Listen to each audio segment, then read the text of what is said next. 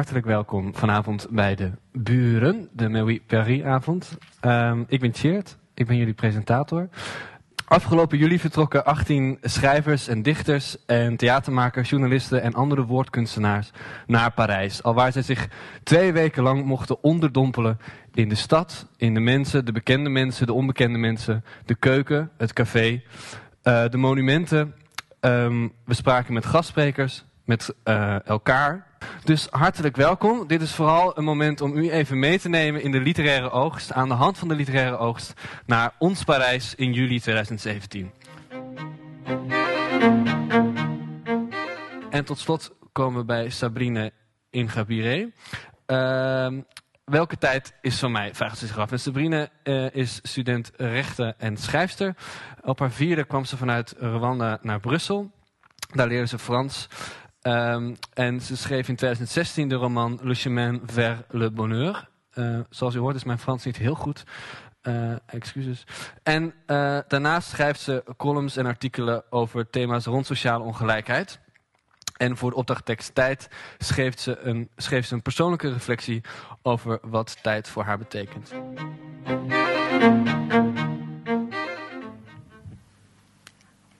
Mijn tekst um, begint met een klein gedichtje. Ik besta, ik besta nu, ik besta al een tijdje en ik zal nog even bestaan.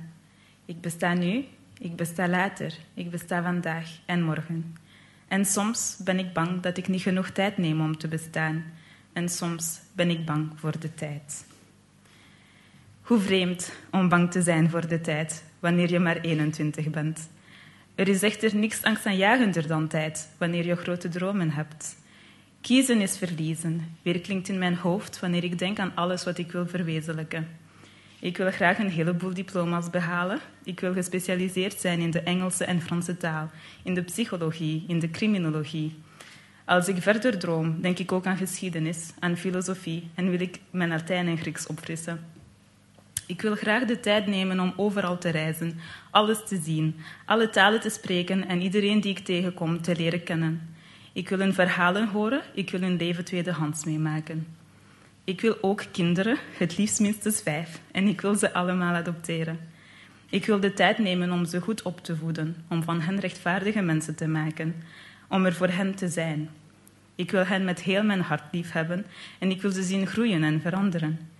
Ik wil de gevolgen van de tijd op hun lichamen en geesten opmerken en ze waarderen zoals alleen een ouder het kan, met trots. Ik wil advocaat zijn, ik wil schrijfster zijn, ik wil psychiater zijn, ik wil een thuismoeder zijn. Ik wil zoveel, ik wil alles. Ik wil niet kiezen en ik wil niet verliezen. Maar daar is geen tijd voor.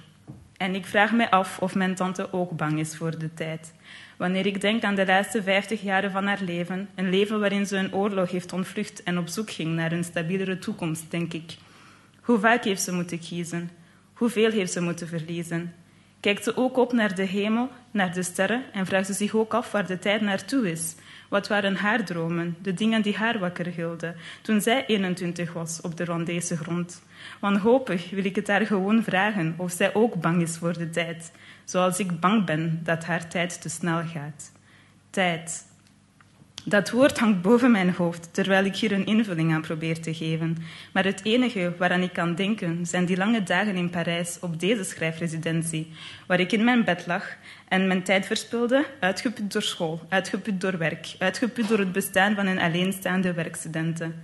Het enige waaraan ik aan het denken ben, is de pijn die ik voelde terwijl mijn depressie mij hier overviel en me ervan weerhield de buitenwereld te gaan verkennen. En die zin die ik zo poëtisch formuleerde over hoe depressie internationaal is en toch wou ik dat die lekker in België was gebleven. Het enige dat in mij opkomt is dus de gedachte dat ik hier beter niet was gekomen en dat iemand anders deze tijd beter had benut. Deze tijd. Maar wat is tijd? Wat is tijd behalve een druk? De druk om te bestaan, de druk om te betekenen en te doen. Wat is tijd behalve dat gevoel dat aan mij knaagt, telkens als ik plannen afzeg om mentale rust te kunnen nemen? Wat is tijd, behalve het lopen achter een tram die ik niet zal halen en het vloeken omdat ik twee minuten langer moet wachten? En is tijd nu het besef dat die tram en die twee minuten met de jaren veel belangrijker zijn geworden?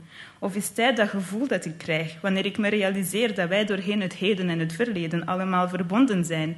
Dat mijn tante en ik misschien dezelfde persoon zijn op een verschillende plaats, in een verschillende tijd. Dat ik hier in Parijs de tijd met mijn vriend deel, in Brussel, doorheen onze computers en onze Skype-applicaties. Dat ik hier in Parijs de tijd deel met mijn voorouders in Rwanda, zoveel jaren geleden, die al hun werk en energie en tijd zagen gestolen worden door een koloniale meester dat ik dezelfde tijd met hun koloniale meester deel, die naar hier kwam met al hun rijkdom om een huis te kunnen bouwen, waarin jonge Belgische en Luxemburgse studenten zouden kunnen komen studeren en later getalenteerde individuen zouden komen schrijven. En is de pijn die deze gedachten in mij opwekken, is dat dan de tijd? Is dat dan de tijd, denk ik, terwijl ik hopelozer word van dat doodnormale woord dat mij tot tranen brengt. Woord dat geladen is dan om het even welke, woord dat geladen is met mijn verleden en mijn toekomst.